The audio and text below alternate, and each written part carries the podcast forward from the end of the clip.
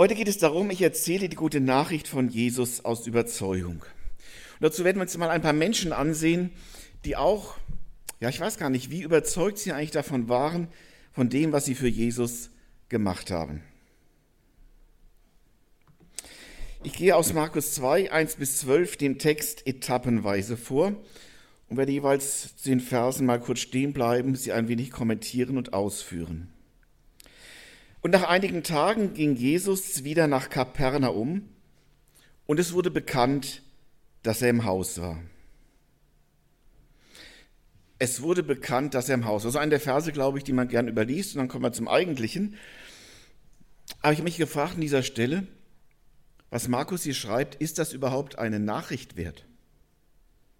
Ist das, worüber man spricht?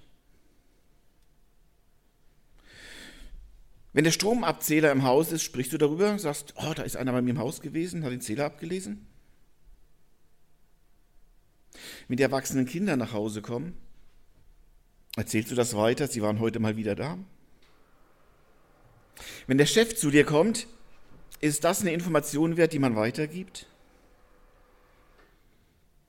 Oder aber man hat einen höheren runden Geburtstag und der Bürgermeister steht vor der Tür oder vielleicht eine andere Person, von der du viel hältst.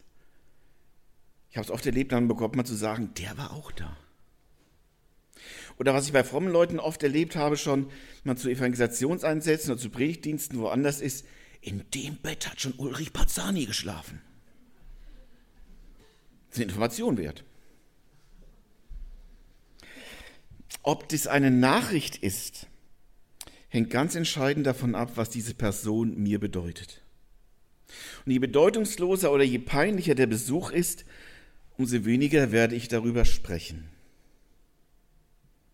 Aber je wichtiger und je bedeutungsvoller mir diese Person ist, umso mehr werde ich von ihr erzählen. Und damit diese Frage so rumgestellt, ist Jesus für dich ganz persönlich eine Schlagzeile wert? Ich habe mit Jesus in dieser Woche was erlebt und das sage ich jetzt weiter. Wer ist denn Jesus für dich und was bedeutet Jesus dir? Ist das, was Jesus getan hat, eine Nachricht, die es wert ist, weitererzählt zu werden? Für Markus war es die Schlagzeile, Jesus ist in Kapernaum. Aber wie geht es weiter? Was passiert nun, weil Jesus hier in Kapernaum ist? Und es versammelten sich viele, sodass sie nicht Raum hatten, auch nicht draußen vor der Tür, und er sagte ihnen das Wort. Also auf dem Bild ist nur eine Schlange zu sehen, mit Sicherheit nicht Kapernaum. Aber jetzt wird spannend, hier strömen viele Leute hin. Hier füllt sich das Haus nur, weil Jesus da ist und sie stehen Schlange nur, um Jesus zu hören. Und ich so als Prediger denke mir, was für eine Zeit. Ein Prediger und eine Predigt reicht und sie stehen Schlange. Da wäre man gern Prediger. Das würde einem gefallen. Und es wird leicht fallen, vielleicht auch Menschen mit hinzunehmen, dorthin, wo viele hinströmen. Aber hier und heute, in die Stadtmission, zu dem, der auch noch predigt. Und die Zeit ist ja auch nicht mehr so, dass die Menschen freiwillig wegen so etwas geströmt kommen. Ich weiß nicht, was im Bild hast du vor Augen, wenn wir das so lesen, das Haus füllte sich und die Menschen standen Schlange. So eins, wie ich hier drauf habe, mit der riesenlangen Schlange müssen wir denken, es war ein ganz normales Wohnhaus. Es wird das Haus gewesen sein, in dem Matthäus mit seiner Frau und deren Mutter lebte. Und es war das Haus, das Jesus immer mal wieder als Stützpunkt benutzte, wo er sich zurückzog, was zeitweise für ihn so etwas wie ein Zuhause war. Wenn das Haus voll war und die Leute draußen standen, dann waren es zwar so viele Menschen, dass es eng wurde, aber absolut gesehen wahrscheinlich auch im Verhältnis zu den Einwohnern von Kapernaum wahrscheinlich doch noch eine verschwindend kleine Gruppe. Kleines Häuflein, Insider, die mit dem Namen Jesus etwas anfangen konnten. Denn die meisten Menschen in Kapernaum standen Jesus eher skeptisch gegenüber. Viele wollten von ihm gar nichts wissen und das, obwohl Jesus in Kapernaum einiges getan hat. Ein paar Beispiele. Er stand dort in der Synagoge und hat einen Besessenen geheilt und einem Mann eine verdorrte Hand geheilt, also einen Besessenen befreit und einer, dessen Hand verdorrt war, geheilt. Es war der Ort, in dem Jesus die Rede vom Brot des Lebens hielt. Kapernaum bezeichnet er als seine Stadt. Hier hat er die Schwiegermutter des Petrus geheilt. Es war die Stadt mit dem Hauptmann mit dem großen Glauben, dessen Knecht allein durch das Wort Jesu gesund wurde, ohne dass Jesus dorthin gehen musste. Es war die Stadt des Synagogenvorstehers Jairus, dessen Tochter Jesus von den Toten auferweckte. Und noch manches andere. Und doch das alles hat in Kapernaum letztlich nichts bewirkt. Harter Boden, würde man sagen. Endzeit. Jesus urteilt über diese Stadt, dass sie in die Hölle gestoßen werden wird, weil die Menschen so viel von Jesus gesehen, mit ihm erlebt haben, ihn aber immer noch ablehnen. Nachzulesen Matthäus 11, 23. Kapernaum damals, Trier, Saarburg oder wo wir herkommen heute? Was haben die Menschen hier erlebt? Progress-Evangelisationen, Kirche im Kino, viel Einsatz verschiedener Gemeinden. Und wie viele glauben an Jesus und stehen Schlange und wollen kommen? Ja, sie strömen vielleicht mal, wenn es was Besonderes gibt, aber danach und sonst. Ich glaube, ob Kapernaum oder Trier, die Menschen sind damals genau wie heute. Aber Jesus auch. Jesus auch. Gibt zwar einen Unterschied, Jesus ist nicht mehr sichtbar vor Ort, aber durch seinen Heiligen Geist in allen seinen Kindern. Und jetzt mal hier umgucken, alle, die zu Jesus gehören, den Heiligen Geist haben, in denen ist Jesus heute hier gegenwärtig. Und dort, wo wir hingehen, auch. Aber wer sollte schon noch kommen, wenn nur gepredigt wird? Wenn nur das Wort Gottes ausgelegt wird, damit lockt man doch keinen mehr hinter, aus dem hintersten Ofen, der hintersten Ecke hervor. Kennt ihr solche Gedanken? Da muss was Besonderes geboten werden, da muss man was reißen. Mir fällt eine andere Aussage Jesu ein, die er auch in Kapernaum machte. Ist ein bisschen aus dem Zusammenhang gerissen, aber ich finde sie trotzdem passend. Da sagte Jesus, dir geschehe, wie du geglaubt hast. Jesus meint das sehr positiv. Es war in Bezug auf das Anliegen des Hauptmanns. Man kann es auch übersetzt sagen, dir geschehe, worauf du vertraut hast. Und da bin ich wieder bei uns. Worauf vertrauen wir? Woran glauben wir und wovon sind wir wirklich überzeugt? Dass Gottes Zeit abgelaufen ist? Dass Endzeit ist, all Liebesmühe eh vergeblich ist? Dass es ja doch nichts mehr tut, bevor Jesus wiederkommt? Ich weiß nicht, wie die Stimmung ist, wie du sie erlebst, wie wir sie wahrnehmen, wie wir sie manchmal sicher unterschiedlich erleben. Aber offensichtlich war auch damals in Kapernaum nicht das Wunder das Zugmittel, dass Menschen zum Glauben kamen. Denn nur allein als Kapernaum zum Beispiel, da hat es nicht geklappt. Der Bibeltext geht so weiter, und es kamen einige zu ihm, die brachten einen Gelähmten von Vieren getragen. Es gibt also auch einige Menschen, die mit Jesus etwas anfangen können und von denen erfahren wir jetzt etwas. Es gab also, heute würde man sagen, ein paar Christen, die nutzten die Gunst der Stunde. Und man kann so ein bisschen humorvoll sehen, sie hatten das richtige Missionsopfer gefunden, einen, der nicht weglaufen konnte. Einen Gelähmten. Den holen wir jetzt zu einer Evangelisation ab.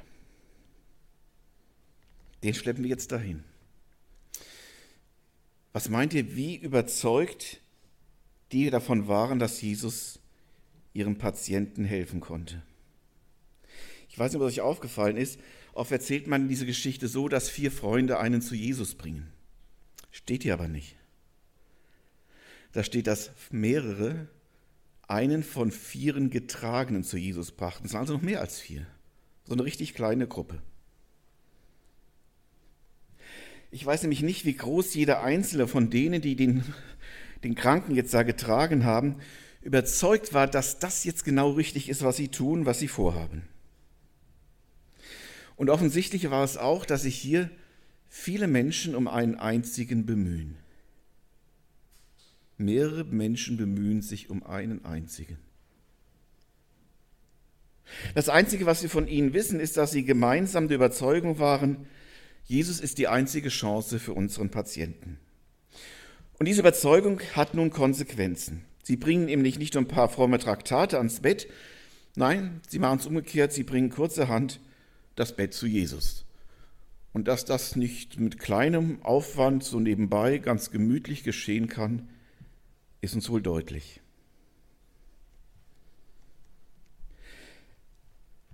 Und da sie ihn nicht zu ihm bringen konnten wegen der Menge, deckten sie das Dach auf, wo er war, machten ein Loch und ließen das Bett herunter, auf dem der Gelähmte lag. Ich weiß nicht, ob ihr die Geschichte schon gehört habt, aber stellt euch das mal vor. Und vielleicht nicht, als der da oben auf dem Bett liegt, sondern als der da unten drunter steht. Komme ich gleich noch zu.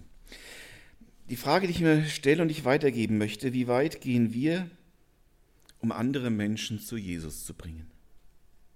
Wie viel sind wir bereit zu investieren, wenn es darum geht, Menschen mit Jesus bekannt zu machen? Wird übrigens das Thema der dritten Woche sein. Darum hier die Frage, wie stark bist du davon überzeugt, dass Jesus für alle Menschen die richtige Adresse ist? Und das ist die Schlüsselfrage. Denn wovon ich überzeugt bin, davon hält mich nichts ab. Ist doch so, oder? Wovon ich überzeugt bin, davon hält mich nichts ab. Das Auto, von dem ich überzeugt bin, kaufe ich mir immer wieder. Der Computer, von dem ich überzeugt bin, kaufe ich mir immer wieder. Wo ich gerne hinfahre, der Ort, der mir als Urlaub gefällt, fahre ich wieder. Wovon ich überzeugt bin, das tue ich immer wieder. Der hält mich nichts ab. Und bei diesen Menschen fällt auf, sie hält nichts, wirklich nichts davon ab, Jesus zu ihren Patienten zu bringen. Also umgekehrt, ihren Patienten zu Jesus zu bringen. Sie versuchen sich vorzudrängeln, aber die Schlange, da kommen sie nicht durch, das ist erfolgslos. Was machen sie jetzt? Sie begehen eine Sachbeschädigung. Die machen das Dach undicht. Wisst ihr schon mal, hat schon mal ein undichtes Dach gehabt? Lieber nicht, ne? Die decken das Dach ab. Und jetzt denkt man, Leute, die unten drunter standen. Das war ja so ein Ziegel-Mörtel gemischt, also, ähm, also ich möchte nicht drunter gestanden haben. Ich weiß nicht, was für Material das war. Bei uns wären wir heute wahrscheinlich ziemlich weiß und müssen aufpassen, nicht einen größeren oder kleineren Stein auf den Kopf bekommen. Und dann machen sie so geschickt, wieder drängen sie sich vor. Jesus war ja, kam ja keiner mehr rein. Die standen ja Kopf an Kopf oder wie. Und jetzt lassen sie von oben einfach dieses Bettgestell, diese Trage, wie auch immer, runter. Und jetzt direkt vor Jesus standen, hatten nur die Alternative, entweder kommt er auf meinen Kopf oder ich drehe mich noch mal ein Stück zurück. Denk mal an die, die unten stehen. Was denken die wohl? Denn die Menschen hier, die tun ganz vieles, was man lieber nicht tun sollte. Und ich bin überzeugt, dass in dem Moment sich auch nicht viele Freunde gemacht haben. Und dass sie ein unglaublich hohes Risiko eingehen, denn keiner von ihnen wusste, was Jesus nun tun würde. Und keiner von ihnen hatte eine Ahnung davon, ob das Projekt in einem Flop enden würde. Wie sie da gestanden, wenn Jesus gesagt hätte, also Leute, so nicht. Jetzt predige ich, jetzt sind die Leute dran, danach komme ich zu euch. War ein Risiko, was sie taten. Es hätte eine riesengroße Schmach werden können und es wäre eine große Schlagzeile wahrscheinlich in den Kapernaumer Nachrichten gewesen, die so ungefähr gelautet hätte, die frommen Randalierer decken das Dach ab, bedrängen lieblos Jesus und gefährden andächtige Zuhörer. Also so möchte ich eigentlich nicht in der Presse vorkommen. Ganz ehrlich, wer von uns wäre so ein Risiko eingegangen? Hätten wir den Mut dazu gehabt?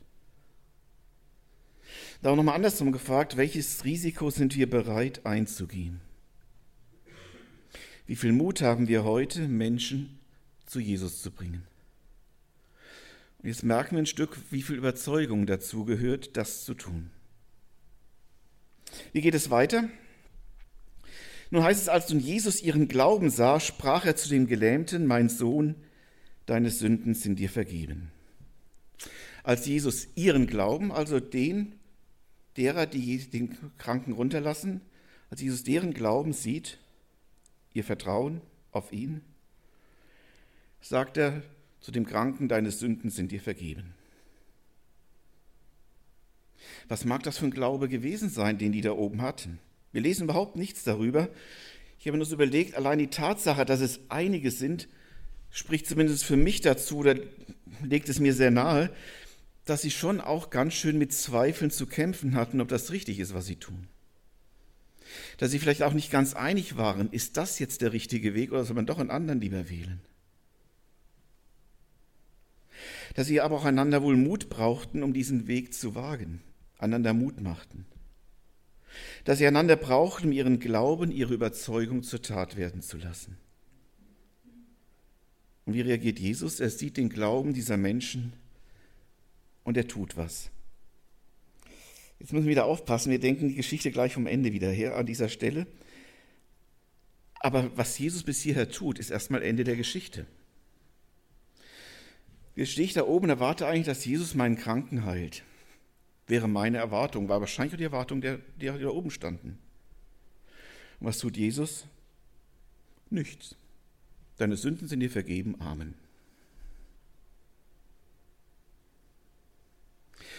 Kein Wort von Heilung.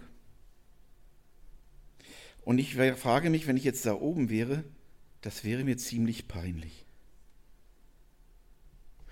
Bringe ich mit dem Riesenaufwand einen Kranken zu Jesus, wer weiß, was ich ihm alles versprochen habe? Und dann sagt Jesus, nur deine Sünden sind dir vergeben. Das muss man erstmal aushalten. Ich glaube, ich wäre vor Ohnmacht fast vom Dach gefallen. Kommt das dabei heraus, wenn ich mich überwinde, meine Überzeugung anderen weiterzugeben? Ist das das Ergebnis, wenn wir uns um Menschen bemühen, dass Jesus nicht das tut, womit wir dem Kranken Hoffnung gemacht haben? Ich glaube, dass es so ein Zwiespalt ist, den wir auch oft in ähnlicher Art und Weise erleben, der es uns schwer machen kann, Menschen überzeugt zu Jesus zu bringen, weil wir nicht wissen, was Jesus tut. Wir haben keine Ahnung, was Jesus tun wird. Und weil wir das so selten wissen, was Jesus tun wird, ich glaube, darum trauen wir uns so manches Mal auch nicht mutiger zu sein. Dabei frage ich mich schon, hat Jesus hier wirklich unvorhersehbar reagiert? Hat Jesus hier eigentlich irgendwas Überraschendes getan?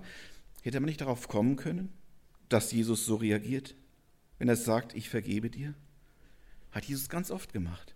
War immer sein erster Satz in der Regel weil Jesus die Motivation, die Überzeugung, den Glauben derer sieht, die sich um diesen Gelähmten kümmern, bekommt der diese Zusage, ich sage es mit anderen Worten, die Zusage aus dem Mund Gottes zu hören, du bist jetzt mein Kind, ich vergebe dir.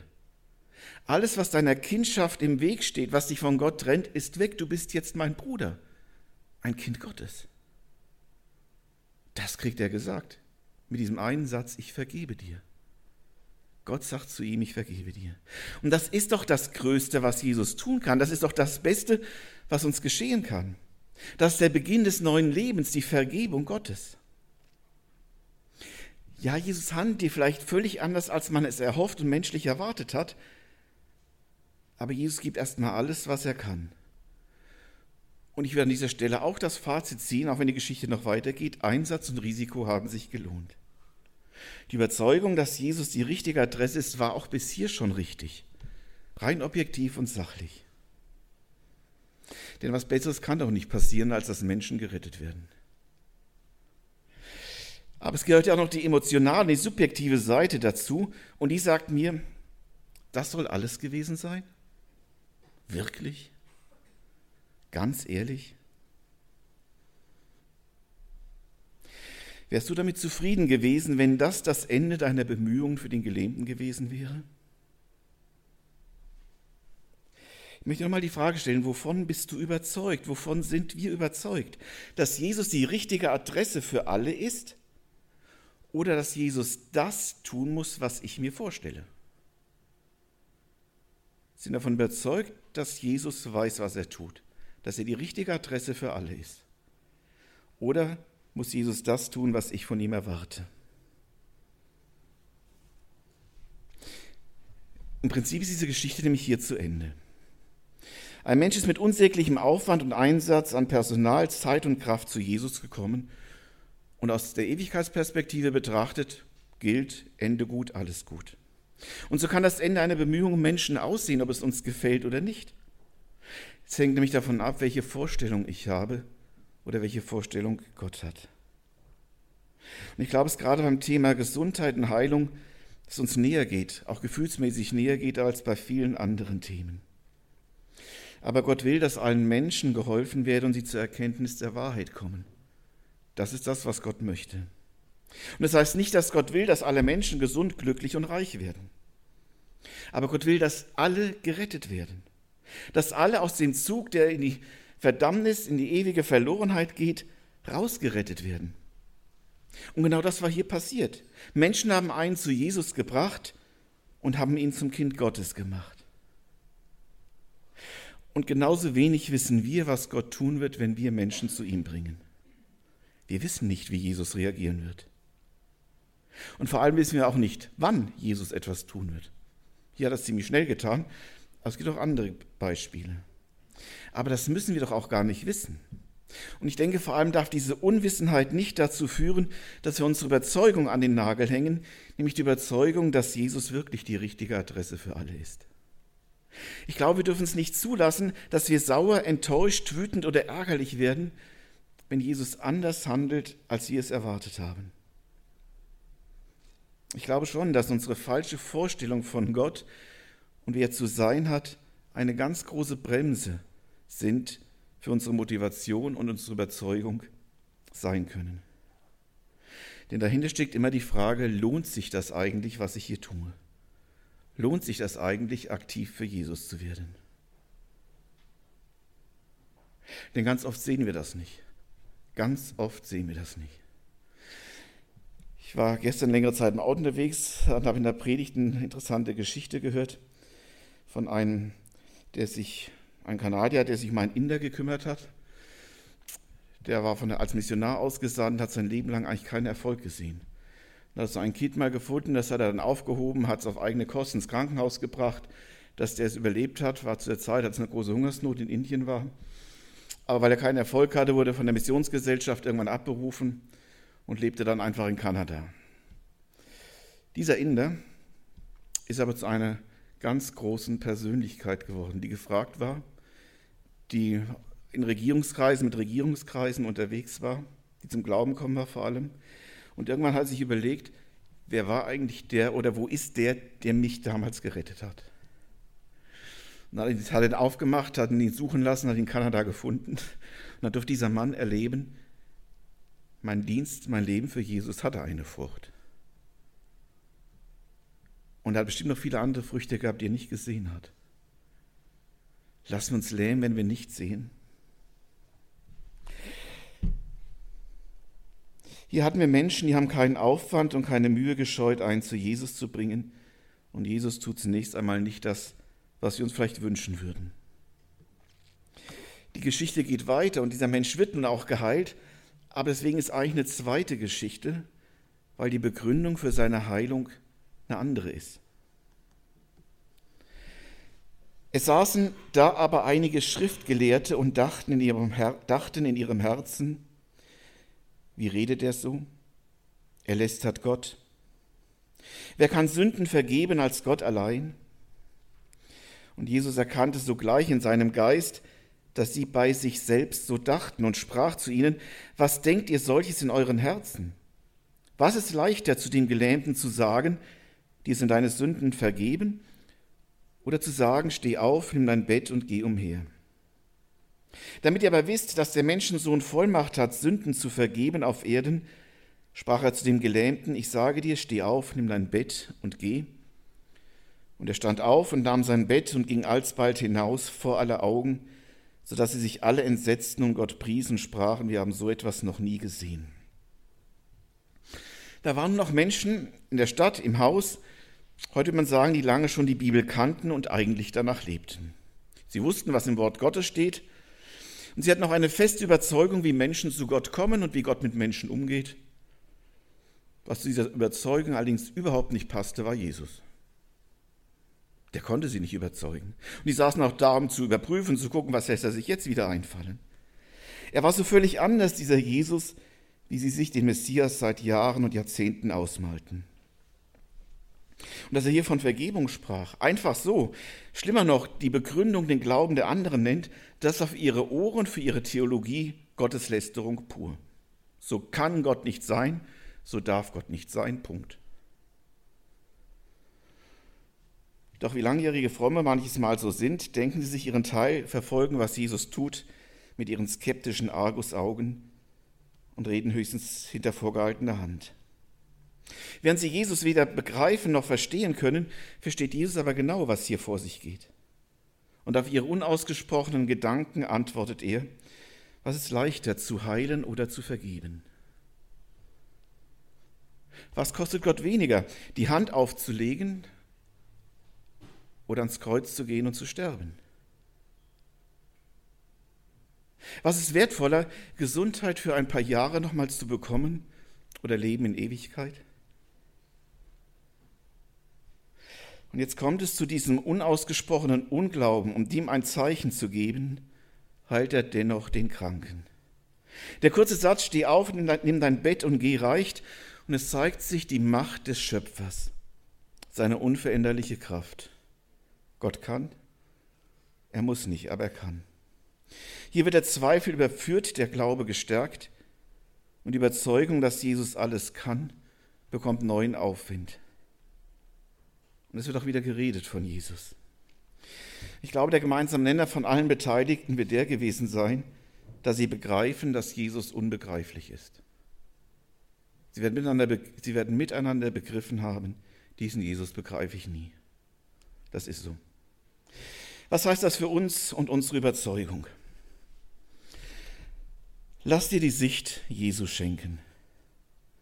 Löse dich aus der Vorstellung der Schriftgelehrten, dass wir Menschen wissen, wie Gott wann, wo, was und warum tun wird.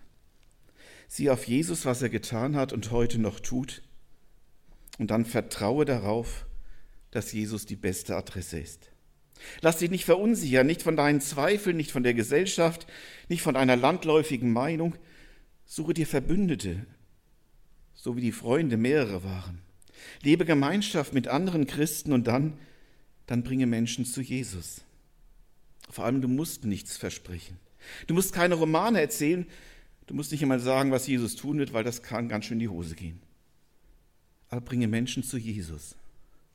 Und schon die ersten Jünger, die Jesus äh, gerufen hatte, haben einander gerufen und gesagt, komm und sieh, guck mal, ob der das ist. Die waren sich gar nicht sicher. Menschen einladen, guck doch mal, ich kenne einen, vielleicht ist das was für dich. Und dann vertraue darauf, sei überzeugt, dass Jesus das Richtige zu seiner Zeit tun wird. Beschränke dich darauf, über Jesus zu informieren, mach keine falschen Versprechungen. Das vierte lässt sich nicht von Schwierigkeiten abschränken. Unmöglichkeiten sind dazu da, überwunden zu werden. Sei mutig oder vielleicht besser die Mehrzahl. Seid mutig. Der Miteinander geht es besser. Vielleicht sollten wir uns mal miteinander um eine Person bemühen, als Einzelne um viele. Und das fünfte, lass dich von Jesu Wirken überraschen. Schreibe ihm nicht vor, was er zu tun hat, sondern bringe Menschen in seine Nähe, lege sie ihm zu Füßen und dann staune, was er machen wird. Im Anspiel vorhin haben wir gesehen, wie unterschiedlich man sich um Menschen bemühen kann. Wie sehr man sich selbst mit seiner Art und Weise auch im Weg stehen kann, wie verunsichert man sein kann. Das alles gehört auch im Leben mit Jesus dazu. Eine Überzeugung nicht hinterfragt wird, wird zu einer Ideologie. Jesus ist keine Ideologie, er ist erfahrbar. Er war erfahrbar und wird erfahrbar bleiben.